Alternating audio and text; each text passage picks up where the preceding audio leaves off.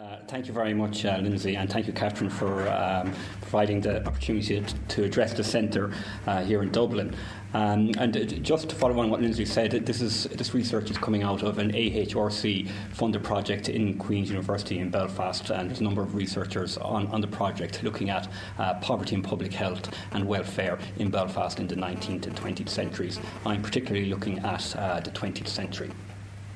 Uh, so, it, uh, in 1935, uh, the medical officer for health for Belfast, Charles Thompson, wrote in his annual report that, quote, it's a truism that public health is a purchasable commodity.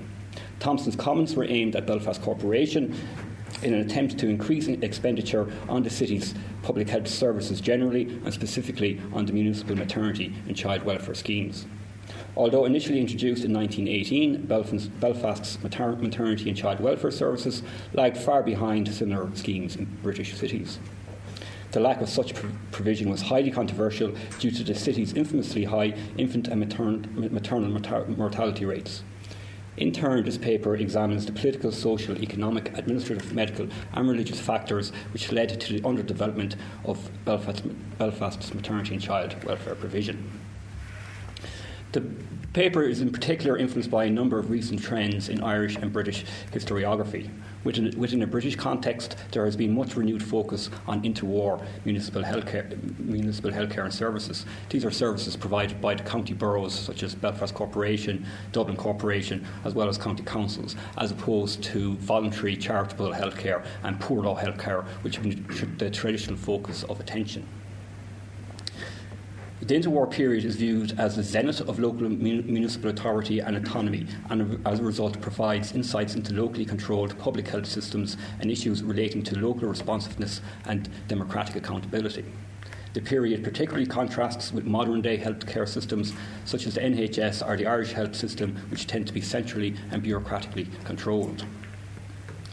Much of the recent historiography has primarily concentrated, concentrated on the issue of finance and patterns of expenditure, which has been seen as a proxy for local authority effort and standard of service. This is examined particularly in the collaborative work of a number of historians, including Alysa Levene, John Stewart, Martin Powell, and Becky Taylor, resulting in the 2011 monograph Cradle to Grave Municipal Medicine in Interwar England and Wales, and a number of journal articles. This body of work challenges previous preconceptions that English and Welsh municipal healthcare investment was dichotomised by region and politics, that the poor north and wealthier south and Labour or Conservative controlled bodies invested more or less uh, respectively. Instead, the study determined that multiple and nuanced factors influenced local public health policies, and growth was ev- evident even in the most low spending of county boroughs. The study concludes that while municipal provision was highly differentiated, it was not necessarily a failing system which cried out for replacement by a top down version of socialised healthcare. A number of other studies have also depicted a more positive outlook, which has revised earlier histories which tended to stress Bevanite claims that locally controlled healthcare, undermined greater equity and efficiency of service historians have traditionally viewed Northern Irish or the North of Ireland interwar public health even more negatively than its British counterpart, counterpart and is portrayed as being marked by government inertia, parsimonious local authorities, piecemeal implementation of services, and lim- limited integration between various sectors and providers. This paper explores, explores, whether the negative outlook on British interwar public health can be reassessed, particularly within the context of recent understandings on British municipal medicine. Such a positive outlook is especially challenging in Belfast due not only to, to, to the political and re- religious divisions, but also the high rates of unemployment that marked Belfast as one of the most depressed regions in the United Kingdom. This study also not only informs British debates but also wider Irish understandings, as highlighted most extensively in the work of Lindsey Earner-Byrne. Maternity and child welfare in the South, and particularly in Dublin, was central to the religious, med- medical, social, and political battles of the period. This paper on Belfast maternity and child welfare provides another Irish urban and regional example and a comparative perspective to developments south of the border. So, just looking at municipal healthcare expenditure, In general, in Belfast, expenditure on personal health services rose from 62,000 in 1914 to 134,000 in 1921 to almost 200,000 in 1939, indicating that a general expansion in municipal health services, services occurred. Levene et al.'s recent study has demonstrated the need to disaggregate expenditure levels to ascertain, ascertain a fuller picture of investment in such services. Graph A here demonstrates public health expenditure from 1913 14 to 1938 39, disaggregated by type of provision, which were primarily in the fields of infectious disease, TB, mental health, maternity and child welfare, school medical service, and venereal disease. Infect- infectious disease was one of the corporation's most important types of services. The majority of the expenditure went on staff and institutional costs of running the Purdysburn Fever Hospital. Established initially in 1908 with 168 beds, its capacity was increased up to 268 in 1911, and after scarlet fever epidemics in 1922 and 1923 was further expanded to 325 beds. Although traditional infectious diseases, including cholera, typhus, and smallpox, were all but wiped out, the hospital provided insurance from recurring epidemic outbreaks, outbreaks from diseases such as scarlet fever, diphtheria, enteric or typhoid fever, and measles, which from 1932 became a notified disease. This provision was predominantly funded out of local rates with limited funding from central government, indicating a degree of local preference for the service, which was driven out of need for isolation of infectious cases. Furthermore, TB provision was one of was another one of Belfast's most important municipal responsibilities. Acts of Parliament in 1908, 1911, and 1913 led to increased TB services and establishment of committees by each county council and county borough. Belfast Corporation's expenditure on TB services grew rapidly from 1914 after the appropriation to former voluntary White Abbey Sanatorium, while dispensary and domiciliary TB services were also established. In 1921, the corporation opened a second institution, the Greymount Municipal Hospital for TB children. TB service, services were funded by both central and local government. In 1926, close to 30% of the corporation TB committee's income came from the Imperial or London government's health insurance fund. When funding from central sources, sources was strong, as was the case with TB services, local authorities often acted as agents, agencies for national policies. Mental health formed another important form of expenditure and rose from 26,000 in 1914 to 67,000 in 1939. Irish mental health Irish mental institutions had comparatively high rates of institutionalisation on both sides of the border, which reached their peak in the 1920s and 1930s. Provision was partly reformed after the passing of the Mental Treatment Northern Ireland Act in 1932, yet, as Pauline Prior has highlighted, the Northern Irish system continues to suffer from structural deficiencies, lack of external treatment, and funding shortages. Venereal disease, school medical service, and maternity and child welfare were the lowest forms of expenditure. These were introduced in the post World War I period, and these services didn't result in the establishment of municipal institutions or hospitals. While I think this picture is not exactly representative of the overall positive perspective of British interwar municipal health, this survey does demonstrate the complexity of the sector, which can be explained slowly through local parsimony or local government inertia.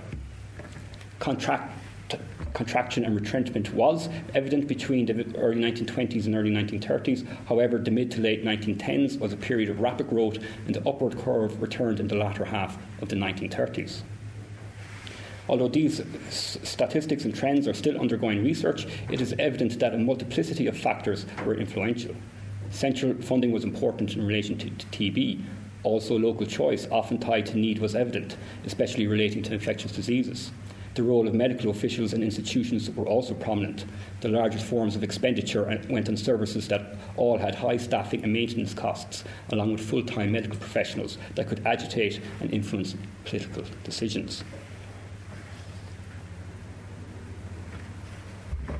A comparative analysis of Belf- Belfast's expenditure on these services helps to further uh, expand and understand Belfast's performance in public health.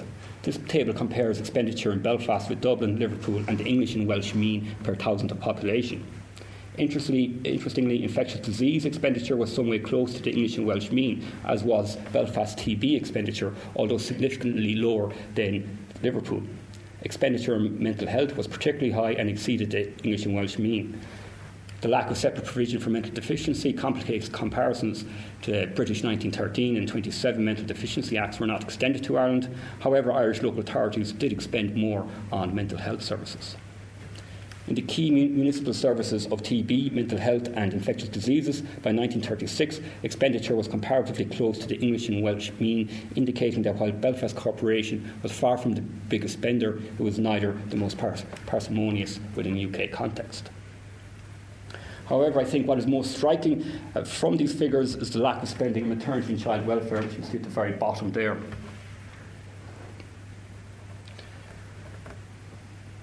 There's a lack of uh, expenditure on maternity and child welfare services in comparison to British cities, although the Belfast, Belfast figure is close to the Dublin figure. The remainder of this paper is going to concentrate on the factors that undermined Belfast's, Belfast's maternity and child welfare. Edwardian's fear of population decline, motivated partly by the pseudoscience of eugenics, led to increased legislation in the field of maternity and child welfare.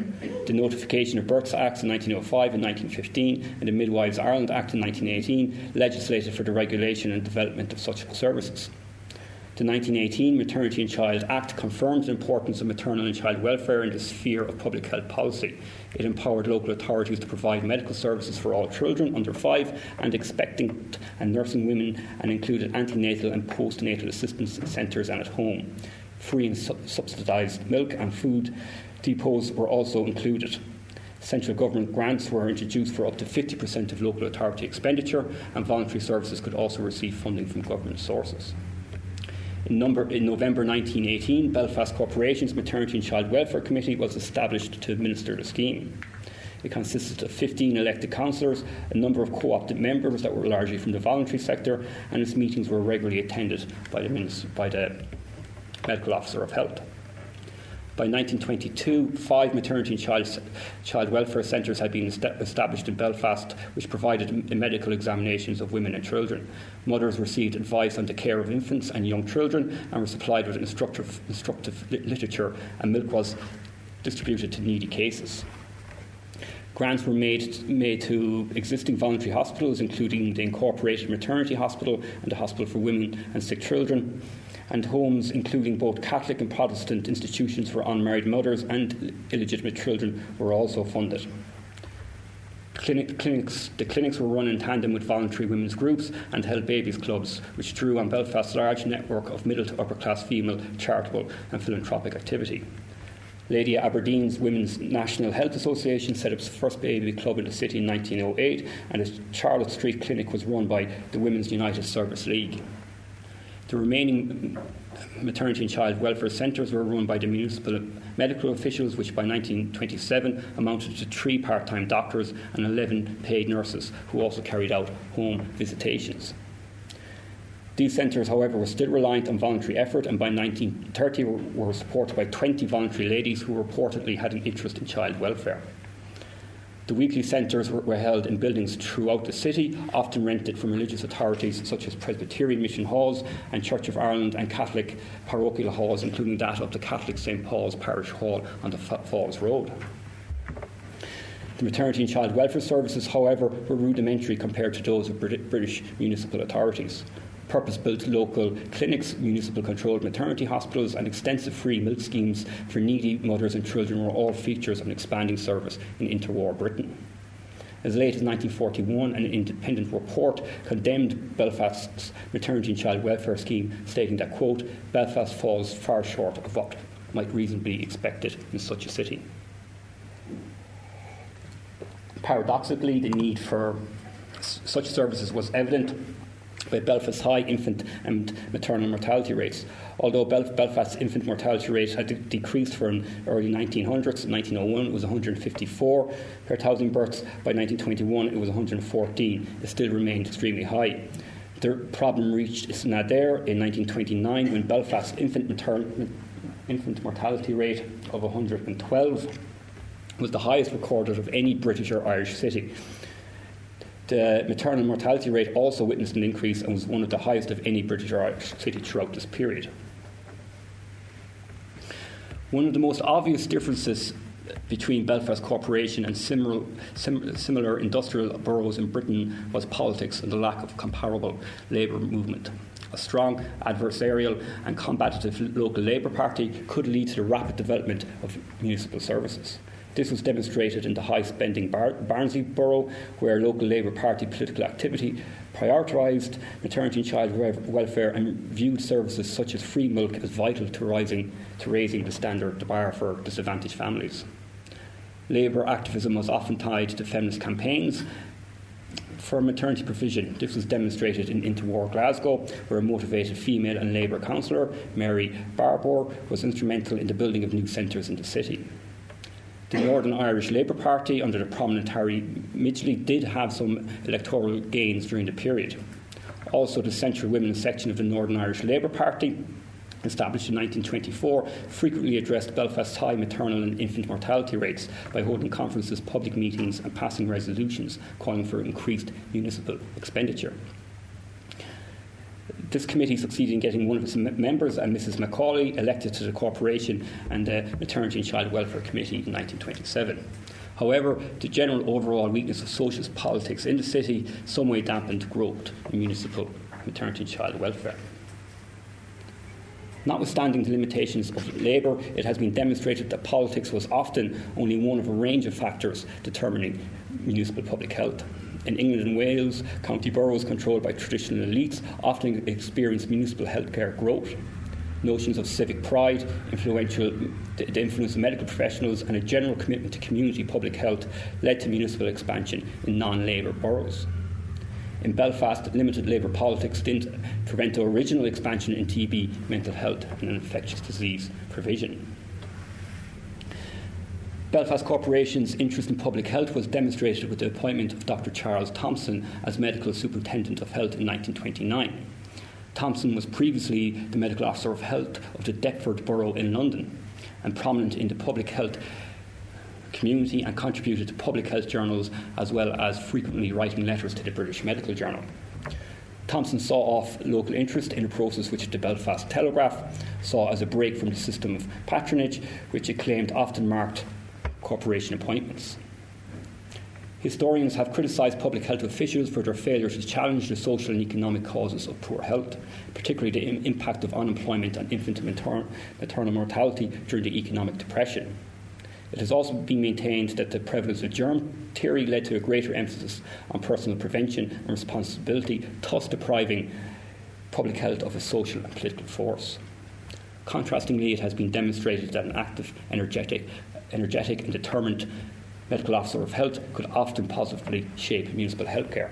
Probably most famously in the celebrated case in the English borough of Rochdale, where reforms implemented led to a drop in the maternal mortality from 7.8 to 1.8 per thousand births between 1930 and 1932. Belfast, Belfast's new medical officer of health, Thompson, ascribed to the personal prevention and individual responsibility perspective. He promoted the teaching of mothercraft and believed that infant mortality all comes back to the question of an educated motherhood. Thompson, however, was cognizant of wider social and economic circumstances and highlighted the role of unemployment and poverty. He reported that infant deaths from prematurity, debility, pneumonia, and bronchitis were, quote, in part due to poverty and insufficient food. A thin and badly nourished mother tends to produce a thin baby below weight. Thompson's progressiveness was demonstrated when he recommended the reorganisation of Belfast's maternity and child welfare scheme in 1930.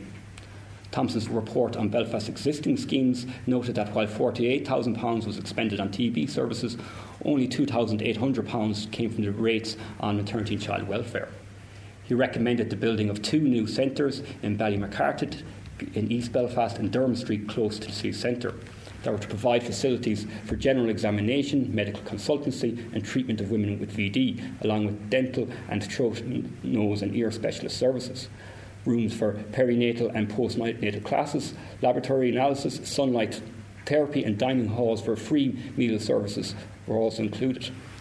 Thompson's proposed plan included the establishment of a municipal hospital for sick children, the open, opening of an orthopaedic clinic for children with disabilities, and the integration of health visitations undertaken by both the Maternity and Child Welfare, TB, and School Medical Service Committees. Thompson's ambitious plans were similar to the all in health centres developed in London's interwar labour boroughs.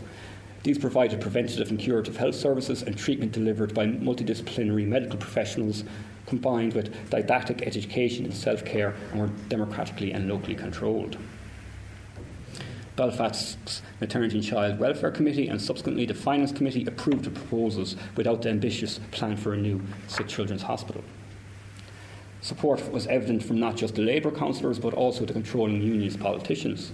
Samuel McLaughlin, the Ulster Union's chairman of the Maternity and Child Welfare Committee, was one of the proposed plan's strongest supporters. The unionist Belfast Telegraph stated that while Thompson's proposals were costly, quote, lives are precious and it's time something was done to supplement our efforts. Thompson's plan was met with wider approval and welcomed by the Northern Irish Labour Party, the Belfast Women's Advisory Council, the Church of Ireland, and the Presbyterian and Methodist churches. Similar expressions were, however, not forthcoming from nationalists or sections of unionism, including the Ulster Unionist Women's Council. The plans were based, however, on the continuation of a 50% funding from central government, which the original legislation provided for. Although the unionist government were committed to maintaining cash social welfare benefits such as old age pension and unemployment benefits at wider UK levels in what was known as a step by step policy, this was not extended to local government services. Also, the unionist government was divided between ministers that were committed to high levels of social spending and the more fiscally conservative who opposed what they viewed as extravagant public expenditure. When Thompson's plan for maternity and child welfare expansion came before the Cabinet, it had strong support the, for the Minister of Home Affairs, Dawson Bates, who had responsibility for local government. He argued that the lack of central government funding led to maternity and child welfare being in quote a state of arrested development and that efforts to concentrate on reducing the infant mortality rate to a figure comparable with England. However, the fiscally conservative Minister for Finance, Hugh Pollock, refused the expenditure increase. He criticised Belfast Corporation for basing the scheme on 50% state funding and argued that local authorities made a limited contribution to other bu- budgets, primarily education and police.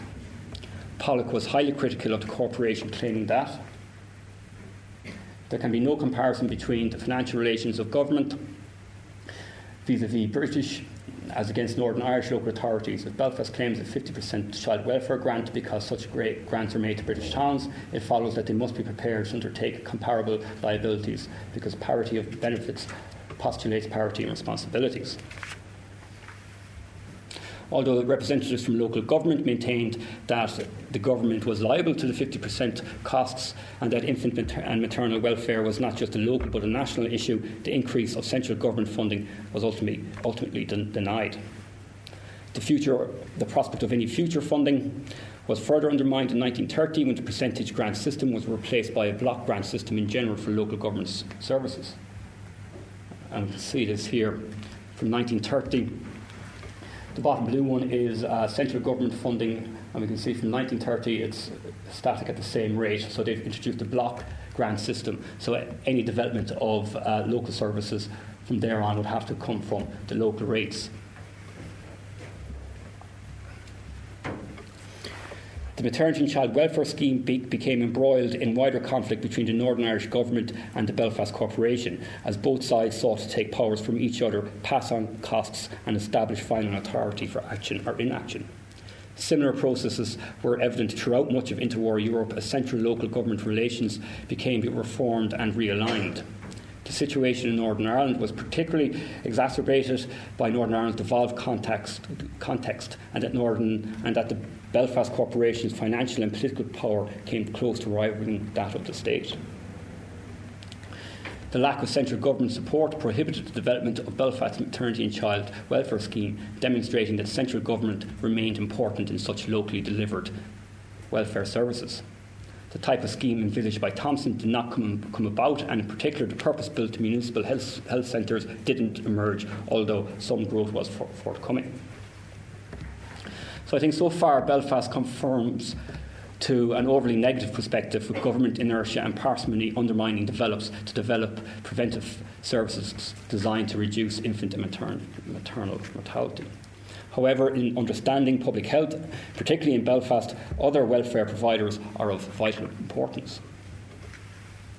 Firstly, the poor law system remains central to Northern Irish public health and welfare in the interwar era. Although the need to separate medical provision from poor relief was widely articulated by Northern Irish officials, the poor law remained in place until 1948. In England and Wales, the Poor Law was dismantled under the 1929 Local Government Act, leading to the appropriation of former Poor Law services and buildings by municipal bodies such as maternity and child welfare committees. In the Irish Free State, the Poor Law was formally disbanded outside of Dublin with independence, although a largely unreformed dispensary system continued to provide midwifery services. In Northern Ireland, the dispensary system continued to provide domiciliary mid- mid- midwifery services, and in 1935, Belfast had 16 midwives that attended over 1,200 maternity cases. The system was far from ideal. The 1936 Committee on Maternal Mortality and Morbidity reported that the poor law maternity services were for the needy poor and that those above the status of pauper were treated by private practitioners. Dispensary midwives were part time and lowly paid, who supplemented their income with private practice, at times to the detriment of non paying patients.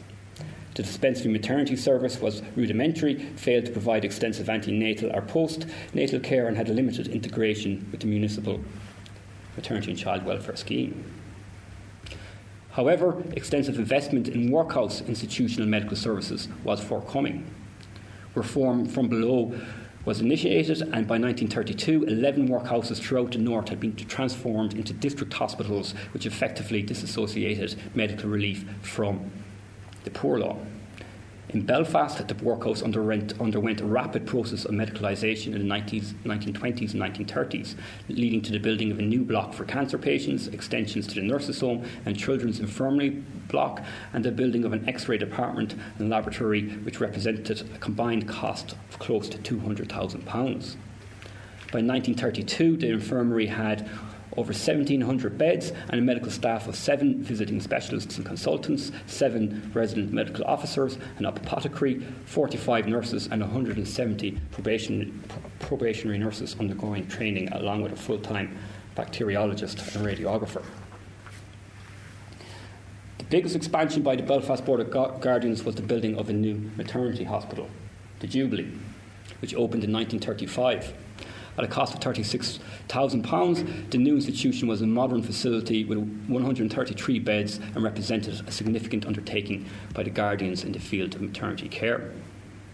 The development of the Jubilee Maternity Hospital was greatly influenced by the expanding medical staff in the infirmary. The leading medical official, Dr. Holmes, initially proposed the new maternity hospital on medical grounds, informing the Guardians that the existing provision was insufficient and that separated and isolated treatment for sepsis, sepsis cases was needed. The lady superintendent also called for a new maternity hospital, highlighting that it would allow for the increase of trainee nurses from 20 to 68. Professional medical interest and influence and the threat of infectious disease motivated the Guardians in their actions. The Guardians believed that they had implemented what they termed a progressive policy and claimed that the workhouse infirmary compared favourably with that of any other modern hospital, which, which would result in benefits to the community. Similar commitment to community public health has been identified as a factor in English municipal hospital provision. However, the Guardian's failure to invest in the dispensary service and their controversial ordinary welfare regimes, which led to the 1932 outdoor relief relief rights and much social unrest, indicates that the board was more interested in bricks and mortar than addressing wider socio-economic disadvantages. The expansion, however, did have an impact on the popularity of maternity services. In 1923, there were 357 births in the Belfast workhouse, of which 176 were of illegitimate children. By 1938, a similar number of unmarried mothers gave birth in the workhouse, 189, but the number of legitimate births had substantially grown to 1,150. The number of voluntary Beds grew from 1,078 in 1921 to 1,432 in 1940, the proportion of beds which were comparatively larger than many British cities such as Glasgow and Sheffield, although substantially smaller than, the, than Dublin's extensive voluntary sector, which by the 1930s amounted to circa six beds per thousand of the population. In Belfast, voluntary maternity services in the early 1920s was limited to the 26 bed incorporated Lying In Hospital. However, expansion was forthcoming and a new institution, the Royal Maternity Hospital, was established through the amalgamation of the Incorporated Hospital and the Royal Victoria Hospital. The Royal Victoria was Ulster's leading and most prestigious voluntary hospital and medical institution and was centrally tied to the traditional philanthropy of the social elite. By 1923, the Duke of Abercorn and Governor of Northern Ireland was its president. president. Its annual meetings were civic events and frequently addressed by political figures such as the Prime Minister James Craig. The establishment of the new maternity hospital was spearheaded by such elites, and the Duchess of Abercorn headed a public appeal for funds. Belfast's leading medical figures, particularly Professor R.J. Johnstone, who, was, who also held a chair in Queen's Medical School, were pivotal to the merger. The new hospital represented the ongoing solidification of relations between Queen's and the Royal Victoria, which included the opening of the university's pathology department in 1933 on the medical side. Medical professional interest and career consolidation were important dynamics in the establishment of the Royal Maternity Hospital, factors long, factors long recognised as central to the development of specialist hospitals and an influential combination of social, political, and medical elites were central to the establishment of a new hospital that opened in 1933 at a cost of £130,000. However, the voluntary action was not solely indi- indicative of traditional philanthropy aimed at socially and morally uplifting the poor. Working class support was also important. The mutualistic contribution schemes emerged as vital to British to the Belfast voluntary hospitals. Such worker contribution schemes were representative of of developing notions of citizenship, self help, and entitlement, and trans- represented a transformation in the ethos of voluntary healthcare. Also, private healthcare was important, and number an award was set aside for patients that paid full fees in the new maternity hospital. Such voluntary activity undermined the municipal sector. In 1931, in the Northern Irish Parliament, Dr. Johnstone, the MP and Professor of Gynecology and Midwifery in Queen's, stated during the debate on the proposed municipal expansion that the plan was essentially unsuitable and over, overly costly and pointed towards the great work being done in the voluntary sector. Pre NHS public health is often criticised for the existence of separate providers which militated against planning and integration, and that the genesis of central service didn't emerge until the 1940s. In interwar Belfast, such claims are relevant, and both the voluntary and poor law sectors developed independently, which in many ways undermined the corporation's maternity and child welfare scheme. However, the establishment of the Royal Maternity Hospital was based on amalgamation between existing hospitals and represented planning and medical expertise. It was, stab- it was also established as an Ulster wide institution, unlike the Belfast focused poor law and municipal provision this also demonstrated support amongst politicians and medical leaders for what was termed hierarchical regionalism, a contemporary term which denoted the spatial organisation of voluntary health services around a central urban teaching hospital, which would act as the focus of medical specialism and scientific expertise. Such thinking highlights a degree of sophisticated planning and coordination. Also, a degree of integration of services was apparent. The Belfast Corporation provided the land for the building of the Royal Maternity Hospital. The hospital also had a maternity and child welfare clinic, which was part funded and run by the corporation, who gave an annual grant of 1,000 to the institution. The municipal medical officer of health, Thompson, sat on his, bo- on his board of management. Thompson also later reported good relations between the municipal and voluntary authorities and referral mechanisms from the maternity and child welfare centres to the Royal Maternity were in place. Furthermore, in 1937, Thompson sought funding to provide for consultants to attend difficult domiciliary midwife cases, midwifery cases. This paved the way for the establishment of an obstetric flying service in 1942, which allowed doctors and midwives to call upon specialist services during home pregnancies.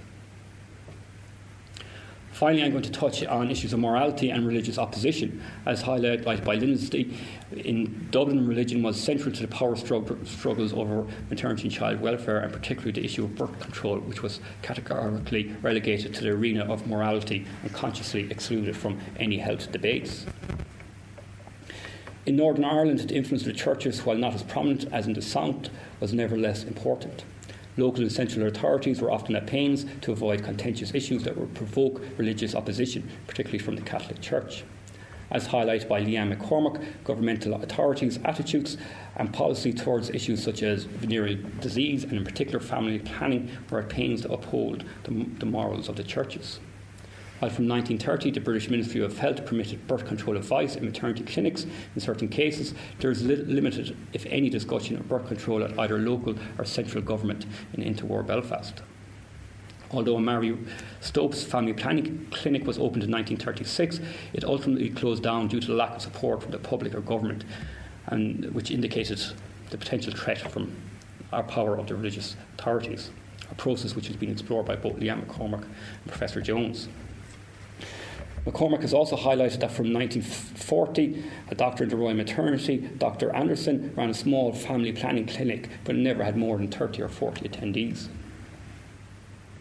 For much of the interwar years, the issue of morality didn't explicitly impact maternity and child welfare, and particularly on the corporation schemes. However, from the 1940s, the Catholic religious authorities became increasingly, invo- increasingly involved in maternity s- services, and in 1945, the Mater Hospital, was the Catholic voluntary hospital in the city, opened a 24 bed maternity wing, which was fully committed to Catholic social ethos.